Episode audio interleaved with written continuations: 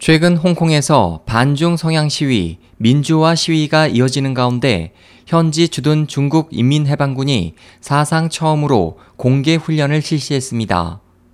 4일 중국 신문망은 이같이 전하고 이날 오전 칭산 훈련장에서 실시된 홍콩 가디언 2015C라는 이번 훈련에 각계 인사 500명이 초청돼 참관했다고 설명했습니다.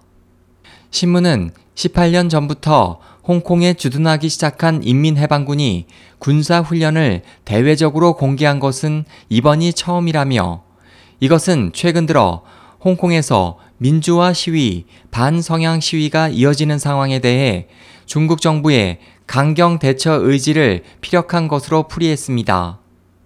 중국은 1일 자국의 정치, 경제, 군사, 사회 등에 대한 안보 경계 수준을 대폭 강화하는 것을 골자로 한 새로운 국가안전법을 발표해 일국 양제에 따라 고도의 자치가 보장되는 홍콩에 대해서도 처음으로 국가 안전 책임을 명시했습니다.